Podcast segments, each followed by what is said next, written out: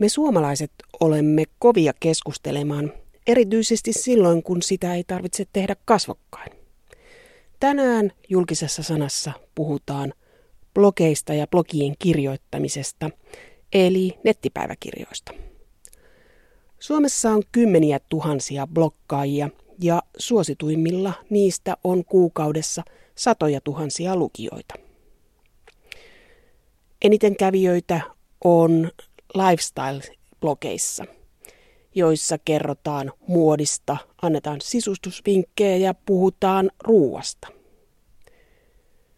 Blogeissa käydään myös tiukkaa yhteiskunnallista keskustelua ja julkisuuteen päätyvät ikävä kyllä useimmiten ylilyönnit, ei harkittu ja analyyttinen puhe, jota netissä on aika paljon. Yksityiset blogit vaikuttavat kahdella tavalla mediamaailmaan. Ne ovat mielipidevaikuttajia, mutta vaikuttavat myös taloudellisesti. Viime vuosina on mainosrahaa alkanut valua blogeihin. Sen merkitys on vielä vaatimatonta, mutta kehityssuunta näyttää selvältä. Mainostajat ovat kiinnostuneita, erityisesti sisustus- ja muotiblogeista. Bloggaajia eivät sido samat eettiset säännöt kuin ammattitoimittajia. Heidän ei tarvitse miettiä suhdettaan, tekstimainontaan tai tuotesijoitteluun. Niitä käsitteitä ei blogimaailmassa ole. Blogien herkkua ovat keskustelut, joita voi käydä myös nimimerkin suojissa. Nimimerkki mahdollistaa sairaiden mielipiteiden ampumisen puskista, mutta toisaalta se mahdollistaa sellaisten ihmisten keskustelun, jotka eivät asemansa puolesta voi kertoa mielipidettään julkisesti. Vaikuttajat käyvät keskustelua erityisesti talouden ja politiikan blogeissa. Blokkaaminen on aika tuore ilmiö mediamaailmassa. Se alkoi 1990-luvun lopulla ja sen vaikutusarvo on koko ajan lisääntynyt. Palvelupäällikkö Kari Haakana on yksi varhaisimmista blokkaajista. Siinä vaiheessa varmaankin kun mä aloitin, niin suomalaiset blogit laskettiin muutamissa kymmenissä. Miksi sä ryhdyit blokkaamaan? No miksipä en. Näytti siltä, että se oli hauskaa hommaa ja siinä pystyi harjoittelemaan paitsi sitä teknistä julkaisemista, niin myöskin omaa kirjoittamista, mikä vaikutti siinä vaiheessa tärkeältä asialta. Mutta sä olit kuitenkin tiedotusvälineessä töissä silloin, kun sä aloitit blokkaamisen. Joo, mä olin muistaakseni tietokonelehden toimittajana, mikä oli tietysti niin kuin siinä pääsi kirjoittamaan, mutta se oli aika rajoitettua tai ehkä ei rajoitettua, mutta hyvin tietyllä tavalla formatoitua se kirjoittaminen ja blogissa pystyi sitten kirjoittamaan ihan just niin kuin halusi. Eli blogi toi sulle ammattilaisenakin vapauden? Kyllä. No kun sä kirjoitit tietokonelehdessä tekniikasta, niin kirjoitit sä vapaammin tekniikasta blogeissasi kuin siinä lehdessä? Mä ehkä kirjoitin tekniikasta vähän toisesta näkökulmasta ja kieltämättä se ilmaisutyyli oli vapaampi. Mä luulen, että tietokonelehdessäkin mä olisin voinut kirjoittaa huomattavasti vapaammin, mutta kun toimii toimittajan ammattiroolissa, niin siinä tulee itselle tietynlaisia jarruja. Osa niistä jarruista tulee ihan siitä toimittamisen etiikasta ja toimintaympäristöstä, mutta ehkä ei ole ihan oikein puhua itsesensuurista, mutta tietynlainen niin kuin varovaisuus aika usein leimaa toimittajan kirjoittamista ja kyllä varmasti leimas munkin. Tässä on tämä ero ilmeisesti ammattilaisten ja amatöörien välillä, että amatöörit antaa mennä vapaammin, ammattilaiset ajattelee, että se rooli sitoo. Ja tässä tulee ilmeisesti tämä kilpailutilanne myös blokkaajien ja ammattimedian välillä. Joo, varmasti on noin. Mä en tiedä, että onko siinä kysymys kilpailutilanteesta, kuinka eksplisiittisesti. Kysymys on vaan hyvin erilaisista toimintatavoista ja mun mielestä se tärkein asia on se, että blokkaaja ei sido semmoinen ammattietiikka, joka toimittajaa sitoo. Ja mä sanon tämän nyt hyvin niin kuin arvoneutraalisti. Mä en tarkoita, että se että toimittajalla on ammattietiikka, tekisi tekisi siitä toiminnasta jotenkin automaattisesti parempaa, tai että blokkaaja olisi automaattisesti huonommassa asemassa, koska blokkaajalla ei ole mitään sellaista toimittajan ohjeiden tai journalistin ohjeiden kaltaista koodekkia, jota hän ikään kuin noudattaa. Se on vaan ero, ne on erilaisia asioita. Viime aikoina on jonkun verran keskusteltu siitä, että blogistit harrastavat tuotesijoittelua, heillä ei ole samanlaisia eettisiä sääntöjä kuin ammattitoimittajilla. Kari Haakana, mitä mieltä olet siitä rajoittamasta tuotesijoittelun mahdollisuudesta, mikä blogimaailmassa on? No, se on jälleen kerran pitää muistaa, että mä puhun toimittajan näkökulmasta ja se värittää tätä mun näkemystäni. Se on jotenkin ongelmallista, joo, mutta se on ongelmallista nimenomaan sen takia, että mä tarkastelen sitä toimittajana. Blokkaajalle ja blokkaajien lukijoille, jotka ei ole journalismin ammattilaisia, jotka ei pidä itseään journalisteina, niin tämä tuskin on mikään ongelma. Se nähdään vaan yhdeksi tavaksi toimia, joka on enemmän tai vähemmän eksplisiittinen sekä blokkaajille että blokkaajien lukijoille. Siellä tapahtuu sitä, että saa tuotteita, niitä saa joko itselleen tai niitä saa määräajaksi testattavaksi, ja sitten niistä kirjoitetaan mun nähdäkseni, jos puhutaan esimerkiksi muotiblogeista, niin pääasiassa positiivisesti, joskus vähän negatiivisestikin, mutta se, että voiko sitä kutsua tuotesijoitteluksi, on vähän ongelmallista, koska se tuotesijoittelu on nimenomaan sieltä journalismimaailmasta lähtevä käsite. Eli että silloin, kun meillä on tämmöinen toimituksellinen aineisto ja ei-toimituksellinen aineisto, niin silloin voidaan puhua tuotesijoittelusta, mutta blokkaajan näkökulmasta tämmöistä niin kuin distinktiota ei välttämättä ole edes olemassa. Kiinnostavaa on se, että siirtyykö mainostaminen sellaisiin kanaviin, että me ei edes huomata, että se on mainos. Joku tilaa meikkejä, kirjoittaa niistä meikeistä positiivisesti, saa teknisiä laitteita, kirjoittaa niistä positiivisesti. Se on itse asiassa mainosta, mikä on mainoksen, mikä on tuotesijoittelun raja, hälvenee todennäköisesti tulevaisuudessa yhä enemmän, koska on ryhmä, joita ei sido samat eettiset säännöt. No jälleen kerran tämä distinktio syntyy nimenomaan sieltä journalismin maailmasta, mutta on vähän samanlainen tilanne kuin, että jos mä saan hyvänmakuista bisseä, en mainitse tässä nyt mitään tuotemerkkiä, ja kehun sitä bisseä sulle, tai kehun sitä isommalle joukolle ihmisiä, joiden kanssa satun olemaan tekemisissä, niin onko se tuotesijoittelua? Koska tämähän on se niin kuin kommunikoinnin muoto, joka blokkaamisessa on. Blokkaaja ei pidä jälleen kerran välttämättä itseään journalistina pelkästään sen takia, että hän julkaisee tekstiä tai julkaisee kuvia tai mitä ikinä. Joo, toi on jälleen kerran toimittajan näkökulmasta ihan validi näkemys, mutta se ei välttämättä ole validi näkemys siellä blokkaajan puolella. Mutta toisaalta, jos mä luen positiivisen jutun vaikka jostain matkasta ja sitten mä menen itse samalle matkalle ja petyn ja sitten huomaan, että okei, tämä blogisti matkustaa tietyn matkatoimiston matkoilla jatkuvasti. Niin kyllä pikkusen ärryn, mutta toisaalta mä en voi sille mitään. Mä oon ollut hyväuskoinen. Sähän voit tietysti kommentoida sitä blogia, jossa näin on kerrottu ja kertoa, että olisiko niin, että tämä sun positiivinen näkemyksessä lähtee siitä, että sä oot itse asiassa saanut tämän matkan. Tai sitten sä voit perustaa oman blogin, jossa sä tuot esiin sen, että näin ei itse asiassa ole, miten täällä blogissa kerrotaan.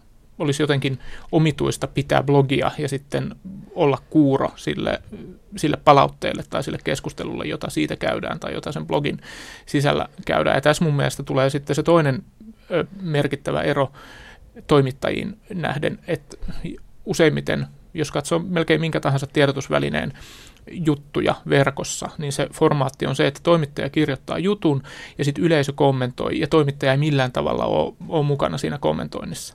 Ja niin kuin taas blogipuolella homma menee niin, että mä kirjoitan sen blogipostauksen ja sitten alkaa se keskustelu siitä, mitä mä oon kirjoittanut. Ja siinä keskustelussa olen mukana minä ja sitten siinä on mukana ne ihmiset, jotka sen postauksen on lukeneet. Kuinka paljon moderoit eli karsit tai valikoit blogeihin tulleita kommentteja? Omista blogeistani, joita on ollut parikin kappaletta. Siis hyvin harvoin, mä en muista kuin yksittäisiä tapauksia, että mun on pitänyt poistaa sieltä kommentteja.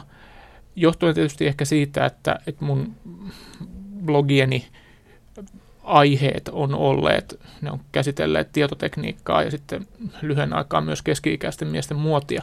Nämä on ehkä semmoisia asioita, jotka ei herätä niin kuin suurta intohimoa ryhtyä asiattomuuksiin, eikä niillä blogeilla ole tietenkään niin paljon lukijoita kuin esimerkiksi jollakin isolla uutislehdellä ja sen verkkoversiolla. Olet ollut tietotekniikka-lehdessä töissä ja tekniikan toimittajia tai miehiä, jotka kirjoittavat autoista, koneista, samoin kuin muotitoimittajia ja sisustustoimittajia usein arvostellaan siitä, että he ovat aika suopeita näille tuoteesittelyille. Niin jos sä vertaat blogisteja ja ammattijournalisteja esimerkiksi tietotekniikan alalla, niin onko niissä eroa? Jaa, toi on vaikea kysymys. En mä näe, että niissä kauheasti on eroa. Siis blogipuolella ehkä puhutaan tai kerrotaan negatiivisemminkin, mutta siinä on jälleen kerran se, että blogit ei ole välttämättä journalismia.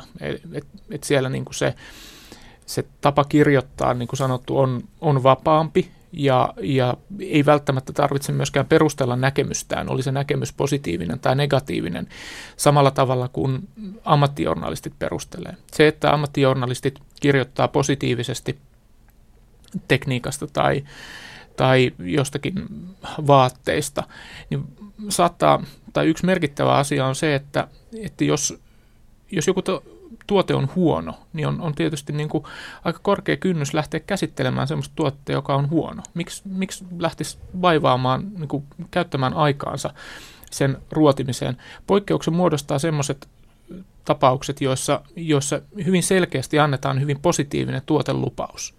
Tai jos se tuote tulee merkittävältä valmistajalta, jolloin on tietysti ihan perusteltua ja hyvä idea käyttää niin kuin paljonkin palstatilaa sen ruotimiseen, että nyt on niin kuin luvattu tämmöistä ja saissa ja tuli, tai että nyt on tämmöinen iso valmistaja, joka on tuonut tämmöisen ja eihän tästä ole mihinkään.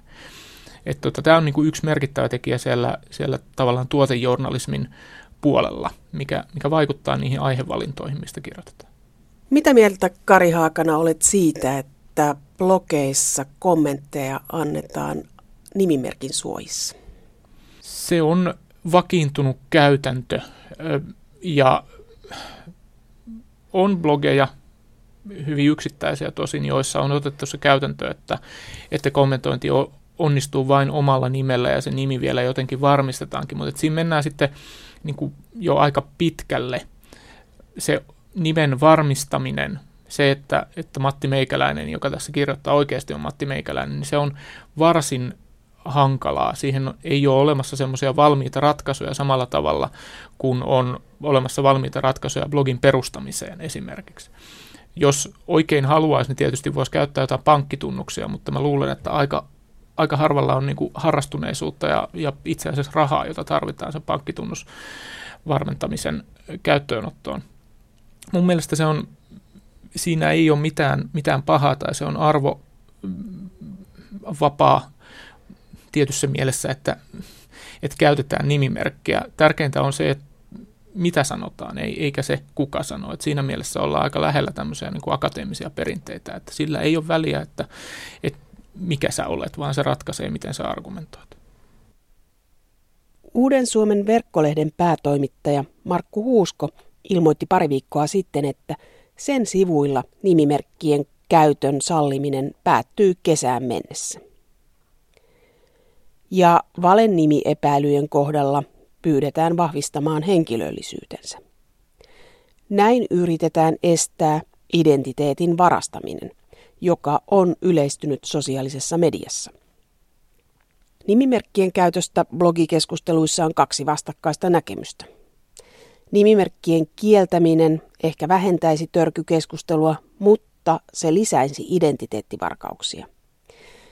Nimimerkkien suojissa tai anonyyminä esiintyy myös ihmisiä, jotka eivät asemansa puolesta voi osallistua nimellään keskusteluun. Nimimerkkien kieltäminen näin kaventaisi yhteiskunnallista keskustelua. Nimimerkkien käyttöä puolustaa muun muassa kansanedustaja Osmo Soininvaara. Mutta miten kauan hän itse on kirjoittanut blogeja?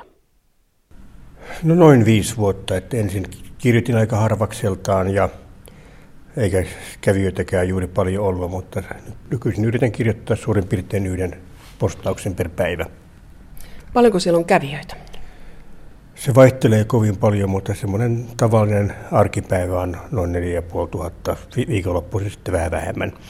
Mutta sitten jos on joku kiinnostava aihe, niin se voi mennä 9000kin. Se eri kävijöiden määrä per päivä on suurin piirtein sama kuin kävijämäärä, mutta kuukaudessa sitten tietysti, jos siellä on noin ehkä 130 000 käyntiä kuukaudessa, niin niistä on se laskurin mukaan noin 20 000 eri kävijää. Miksi kirjoitat blogeja?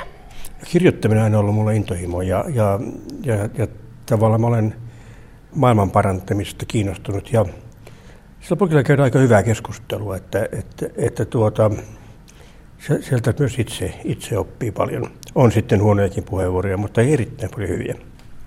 Sinä saat itse siellä keskusteluista tietoa myös ja mielipiteitä. Kyllä jo ihan, ja olen joskus jopa pannut sinne mun kysymystä, tietääkö kukaan mitään tämmöisestä, ja vastaus tulee ihan heti. No sitten on kansanedustajia, joiden avustajat kirjoittavat blogeja, he eivät itse kirjoita blogeja. No mun on vaikea sitä ymmärtää, että kyllä minä ainakin omia mielipiteitäni arvostan niin paljon, että mielelläni panen ne sinne itse. Ja kun se kirjoittaminen on aika vaivatonta, että se on blogikirjoitukseen menee ehkä 5 minuuttia sen tekemiseen, jos samaa pitäisi tehdä kolumniksi lehtiä, niin sitä varmaan pari tuntia pysäisi, koska se pitää silloin ikään kuin se teksti viimeistellä paljon tarkemmin. Tietysti se näkyy jäljessä, että ne tekstit, nopeasti kirjoitut tekstit on viimeistelemättömiä ja sen seurauksena usein sitten ne myös ymmärretään väärin tai että totta kai jos olisi aikaa panna siihen tuntikausia päivässä, niin se tulisi parempi, mutta ei ole. Ei ole muuta vaihtoehtoa, muuten niitä kirjoituksia tulisi aika paljon harvemmin. Totta kai sitten joskus johonkin asiaan päättää, että tämän mä sanon tarkasti ja hyvin, ja sitten muotoilen sitä aika pitkäänkin. Siellä käydään keskustelua. Moderoitko tai karsitko keskustelua itse? Mä teen sen itse jo kokonaan, ja olen huomannut, että moderoimaton keskustelu menee ihan kummalliseksi, että mä en juurikaan joudu niitä karsimaan sisällön takia, koska kirjoittajat tietää, että ne moderoidaan, niin sinne ei ihan mitä tahansa yrityksiä edes sitten tule. Mutta siihenhän menee paljon aikaa päivässä, monta minuuttia, kun luet toisten tekstit ja karsit, jos on tarpeen. No sitä varten on ratikkamatkat, että tosiaan kommunikaattorilla teen sen suurimman osan ratikassa.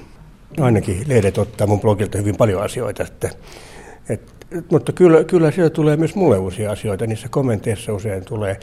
Mulla siellä nimimerkin suojissa eräät hyvinkin arvovaltaiset asiantuntijat kirjoittaa ja kommentoi. Sen takia, kun ensin ajattelin, että yrittäisin pitää sitä tasoa yllä vaatimalla jokaista käyttämään omaa nimeä, mutta sitten huomasin, että ehkä esimerkiksi korkea-arvoinen upseeri ja arvostele puolustusvoimien toimenpiteitä, jos joutuu tekemään sen omalla nimellään. Tai jotkut virkamiehet ikään kuin arvostelevat omaa hallinnonalaansa, niin se on pakko voida tiedä nimimerkin suojissa. Yritän nyt se pitää huolta siitä, että tiedän, kuka kirjoittaja on. Tiedätkö automaattisesti, kuka kirjoittaja on? En tiedä sen takia, että siellä periaatteessa vaaditaan ihmisiltä sähköpostiosoite, mutta mä en pysty tarkistamaan, onko tätä sähköpostiosoitetta olemassa. Sitten jos pidän jonkun henkilön kirjoituksista, katsoa, että ne on enemmän ehkä hyvin lähellä sitä, että pitäisikö ne karsia, niin tsekkaan, onko tämä sähköpostiosoite oikea, ja jos ei se ole oikea, niin sitten se karsintaraja nousee siitä selvästi, että helpommin karsitaan semmoisia, jotka itse asiassa niin kuin väärän henkilöllisyyden turvin yrittävät kirjoittaa. No sinne on yritetty kirjoittaa myös, Tuija Braxin nimellä yritettiin kirjoittaa useaan kertaan, mutta kyllä siellä aika nopeasti tunnisti, että tämä ei ole Tuija Brax. Ja tämmöisiä Se on oikeastaan kaikista haitallisempaa, se kun joku kirjoittaa olemassa olevan henkilön nimellä ja se onkin väärännös. Se on hyvin vaikea selvittää, mutta että siitä kyllä se IP-osoite on sen jälkeen boikotissa, että sieltä ei julkaista mitään. Osmo Soininvaara, onko sinulta varastettu koskaan identiteettiä netissä? On kyllä joo. Olen havainnut, että nimelläni on kirjoitettu, että joku on myös näköjään varastanut oman rekisteröidyn Gmail-osoitteen Osmo Soininvaaran, josta en oikein pitänyt. Kun kirjoitat päätösasioista, aika paljon Helsingin kaupungin päätöksistä ja kaavoituksesta, niin kuinka vapaasti pystyt niistä kirjoittamaan? Kuinka paljon tulee sellaisia asioita, että ne on salassa pidettäviä, että niistä ei saa keskustella? No, salassa pidettävät asiat on aivan yksinkertainen asia. Ne on salassa pidettävä ja se lukee esityslistassa, että on salassa pidettävä. Niitä kaupunkisuunnittelussa on hyvin vähäisen, mutta jos olisin sosiaalilautakunnassa tekemässä huostaanottopäätöksiä, niin niitä olisi paljon. Se mikä on vähän harmaalla vyöhykkeellä, on se, että kuinka paljon lautakunnassa käytyä keskustelua voi referoida. En missään tapauksessa voi kirjoittaa, että lautakunnan jäsen sanoi näin. Mutta että missä määrin ikään kuin keskustelun aiheesta voi keskustella. Ja sen olen todennut, että se mitä itse olen sanonut, niin sen mä nyt ainakin saan sinne laittaa. Mutta että siinä on semmoinen veteen piirretty viiva, jota täytyy sitten järkevästi harkita. Minusta on hyvä, että lautakunnassa voidaan käydä vilpittömiä keskusteluja. Ja käytän siellä itsekin sellaisia puheenvuoroja, jotka varmasti jättäisin käyttämättä, jos sen voisi tähän salassapitoon niin luottaa. Sanoin, että mä alan hiukan epäillä tätä meidän omaa tavoitetta, että toimiiko tämä jatkossa, että joudummeko me harkitsemaan sitä. Mutta jos mä menen sen sanomaan julkisuudesta, niin sitten sanotaan, että Soininvaara on kääntänyt kelkkaansa tässä asiassa, vaikka että julkisuus on silloin tavalla vähän idioottimaista, että asioita ei saa pohtia lainkaan, vaan ne joko on tai ei. Kuinka paljon käytät blogeissasi kiertoilmaisuja, kun kerrot asioista, jotka tavallaan on salassa pidettäviä, mutta kiertelet ja kaartelet ja kerrot sen kiertoilmauksin? Kerran sanoin, että rakennusliikkeet hidastavat rakentamista kuin yhteisestä sopimuksesta, ja se oli minusta aika suoraan sanottu. Mutta minua on syytetty siitä, että mä en käytä kiertoilmaisuja, että mä puhun köyhistä enkä niin kuin toimeentulorajoitteisistani,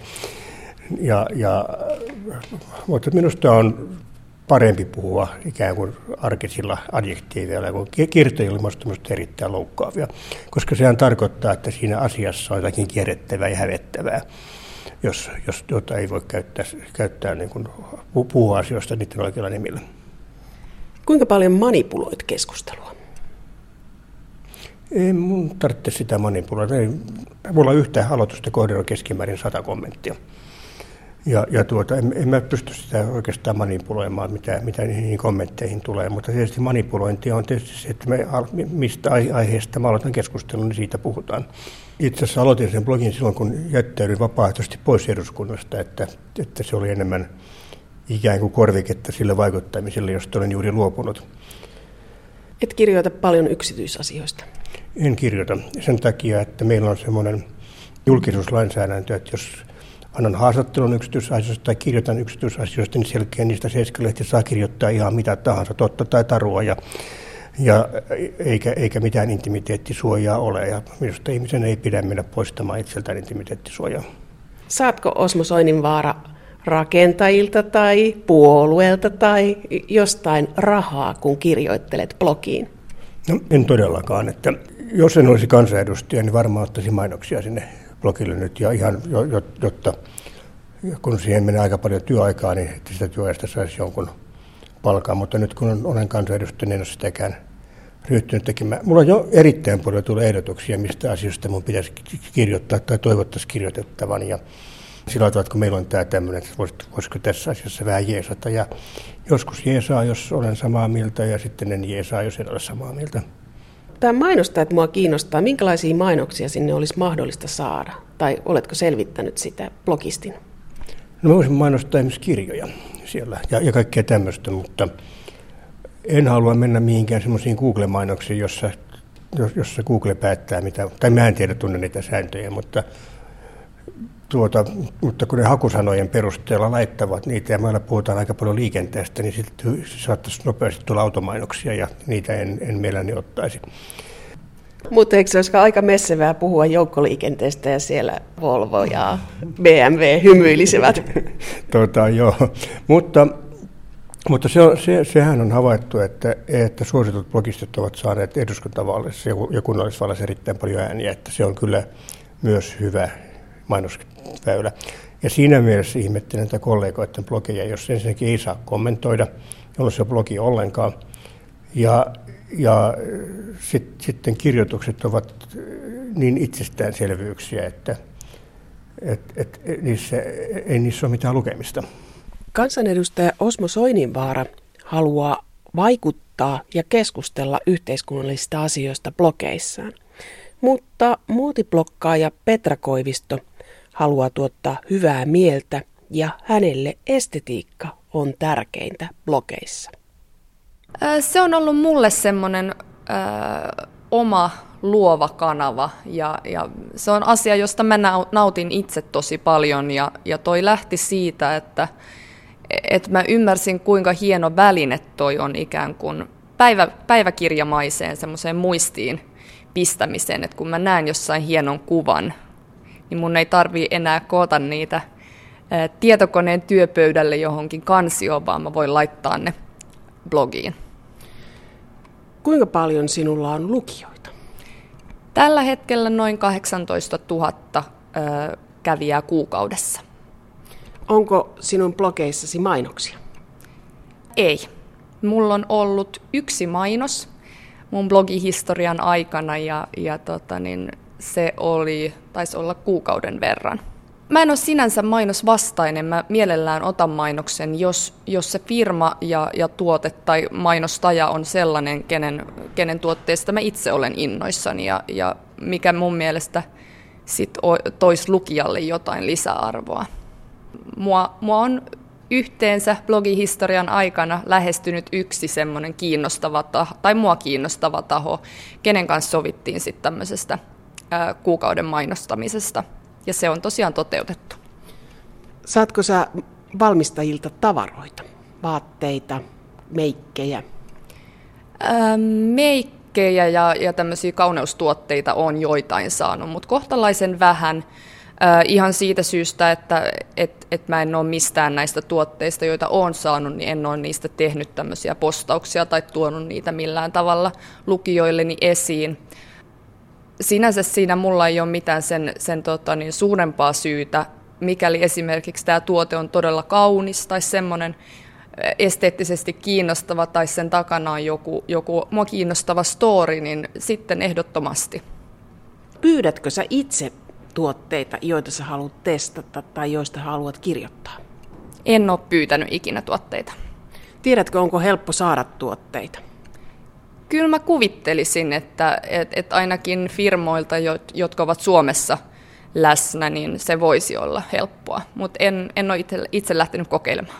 Mikäli molemmat kokevat siitä hyötyvänsä, niin mä en myöskään näe siinä sinänsä mitään pahaa. Minkälaiset eettiset säännöt, blogimaailmahan on vapaa, mutta minkälaiset eettiset säännöt sä oot itse asettanut itsellesi, mistä et kirjoita? Mä en ole tehnyt mitään semmoisia selkeitä linjauksia ehkä, mutta kyllä ne aiheet rajaa parhaiten se, että mitkä asiat mua kiinnostaa. Ja tietenkin kun mä oon jonkun aikaa tehnyt tätä blogia ja mä koen, että se palvelee tietynlaista lukijaa, niin kyllä mä mietin, että mikä heitä kiinnostaa. Ja vaikka mua voisi kiinnostaa joku tietokoneisiin tai joku tekninen asia, niin mikäli mä en ikään kuin näe siinä mitään semmoista esteettistä arvoa, jota mä näen, että mitä mun lukijat arvostaa, niin en mä näe myöskään syytä postata siitä. Valitset ulkonäön perusteella, esteettisin perustein ne asiat, joita sä esittelet. Suurimman osan ajasta kyllä. Et tietenkin mikäli on kyseessä esimerkiksi joku hirveän mielenkiintoinen näyttely tai muuten mielenkiintoinen ihminen, niin niistä mä toki voin postata, mutta suurimmaksi osaksi se on täysin niin kuin esteettisin perustein. Sulla on aika paljon valokuvia. Mistä sä saat ne valokuvat? Valokuvat löytyy, mä jonkun verran olen etenkin aiemmin kuvannut itse, käynyt muotiviikoilla aika paljon kuvaamassa ja tätä kuvamateriaalia olen blogiin laittanut ja jonkun verran muita omia kuvia. Mutta suurimmaksi osaksi nämä kuvat on, mä sanoisin, mallistokuvia, eli muotifirmojen omia mainoskuvia tai lookbook-kuvia. Ja sitten jonkun verran on ihan netistä löytynyt tämmöistä inspiraatiokuvaa. Nuoret ja erityisesti tytöt lukevat hyvin paljon muotiblogeja, niin ajatteletko koskaan sitä, että millainen vaikuttaja sä olet muotiblokkaajana? No toi on hankala kysymys, ehkä just sen takia, että mun blogi on niin kuvapainotteinen. Mä en hirveästi siellä, tai en juuri ollenkaan avaa siellä omaa elämääni, josta johtuu varmasti se, että siellä ei käydä tämmöistä kovaa kommentointia, tai siellä ei ole kovaa kommentointia, ja ikään kuin se interaktio lukijan ja mun välillä on tosi vähäistä. Joten mun on hankala sanoa. Eikö tämmöiset kuvatkin vaikuta, että se on tuotteiden esittelyä, joka vaikuttaa kulutustottumuksiin ja siihen, mikä on haluttavaa, erityisesti nuorilla? Ihan taatusti. Sitä sen vaikutusta mä en epäile yhtään. Mutta toki toi on nimenomaan sitä, mistä minä tykkään ja mitä minä ostaisin ehkä, mitä minä arvostan.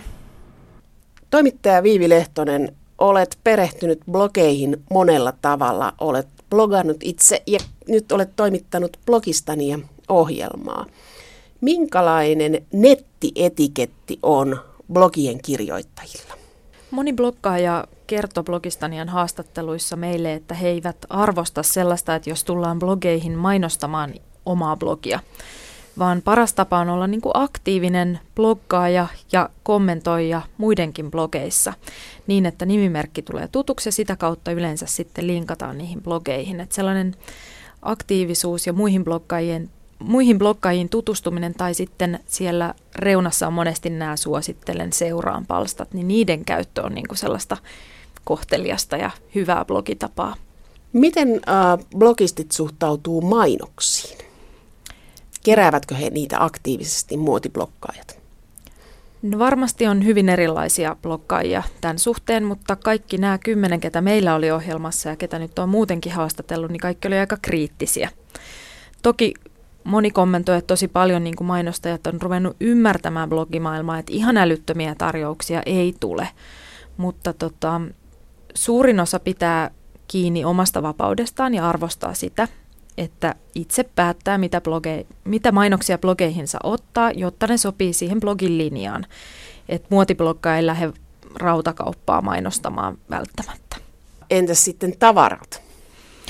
Tosi paljon lähetetään bloggaajille tavaraa, se on ymmärretty, mutta bloggaajat itse arvostaa sitä, että jos sitä tavaraa tulee, niin ensin mainostaja tarkistaisi, että hei, että meillä olisi tarjota sulle tämmöinen testisetti tai lahja, että otatko vastaan, eikä niin, että postiluukusta tai postiin lähetetään postipaketteja ja sitten siellä onkin jotain aivan esimerkiksi väärän tyyppistä kosmetiikkaa tai jotain muotibloggaajalle keittiökamaa tai tämmöisten eco-lifestyle-blokkaajalle jotain älytöntä muovikonsolipelejä tai tämmöistä kaiken näköistähän tulee. Yksi muotiblokkaaja, jota tässä ohjelmassa haastateltiin, niin sanoi, että hänellä on noin 10 000 euron arvosta kosmetiikkaa kaapeissaan kotona, että hän ei millään pysty edes sitä kaikkea käyttämään tai testaamaan.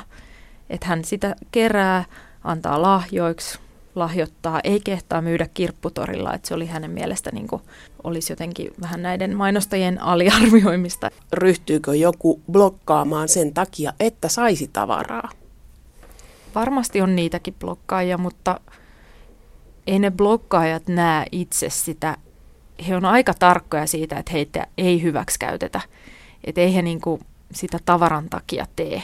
Varmasti tulee jotain iloisiakin yllätyksiä tai hienoja juttuja, mutta onhan se tosi paljon perusblokkaajalle esimerkiksi jotain Tex-Mex-maustepusseja tai terveyssiden näytteitä, niin ei ne nyt vielä kenenkään mieltä ylennä niin, että sä kokisit, että se on pakko mainita. Että kyllä nämä Nämä nuoret naiset, joita nyt itse haastattelin, oli todella niin kuin tietoisia tästä, että heitä ei hyväksikäytetä. Paljon näillä blogeilla on yleensä lukijoita? Mun mielestä valtavia määriä, että tämä Pupulandia-blogi, joka meillä on Blogistaniassa, niin hänellä on 90 000 lukijaa kuukaudessa. Outsapop, Trashen blogi 400 000 kuukaudessa parhaimmillaan. Et kyllähän nämä on sellaisia lukuja, että kyllä nämä on jo ihan varteenotettavia. Ei me niin kuin välttämättä me median puolellakaan päästä omilla verkkopalveluillamme esimerkiksi tällaisiin lukuihin. Se ei ole ihme, että mainostajat menee näihin sitten mukaan tai lähettää tuotteita. Jos mainitaan blogissa, jolla on 400 000 lukijaa, niin se on jo aika paljon. Kyllä, ja sitten pitää ottaa huomioon se, että kun se mainitaan verkossa, niin se on aina löytyy googlatessa. Että sen arvo on tavallaan ikuinen. Kun joku kirjoittaa niin kuin omasta elämästä tai omista käyttökokemuksistaan, niin kyllähän sen vaikutus on varmasti voimakkaampi kuin maksetun mainoksen.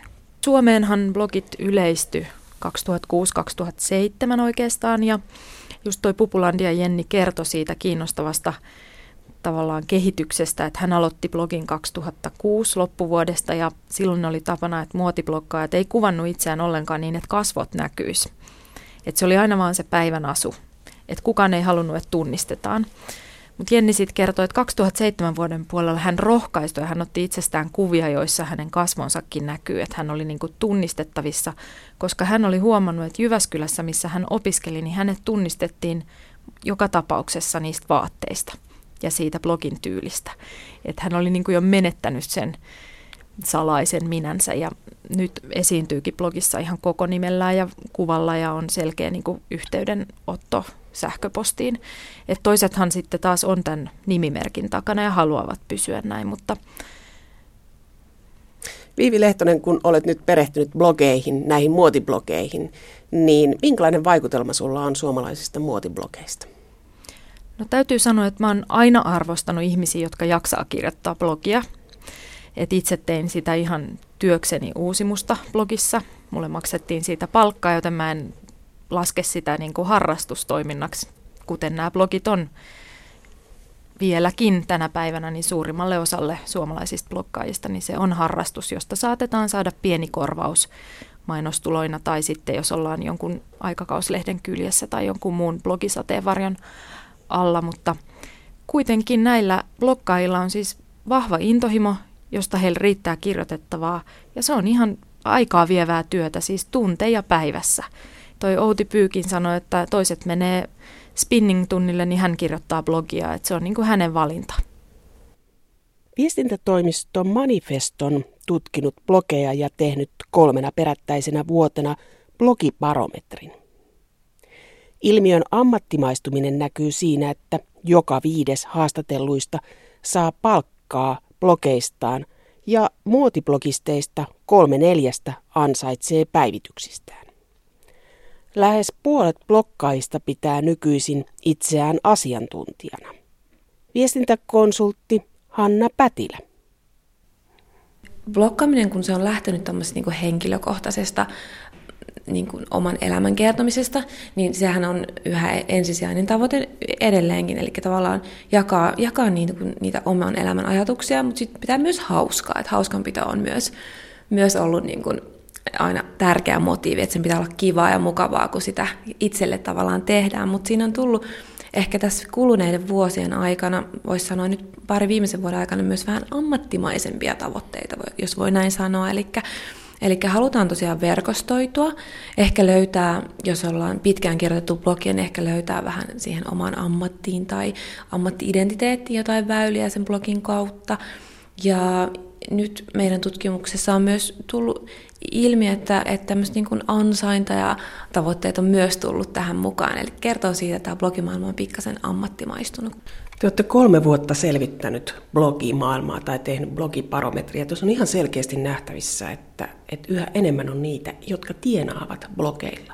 Millaisista rahasummista puhutaan?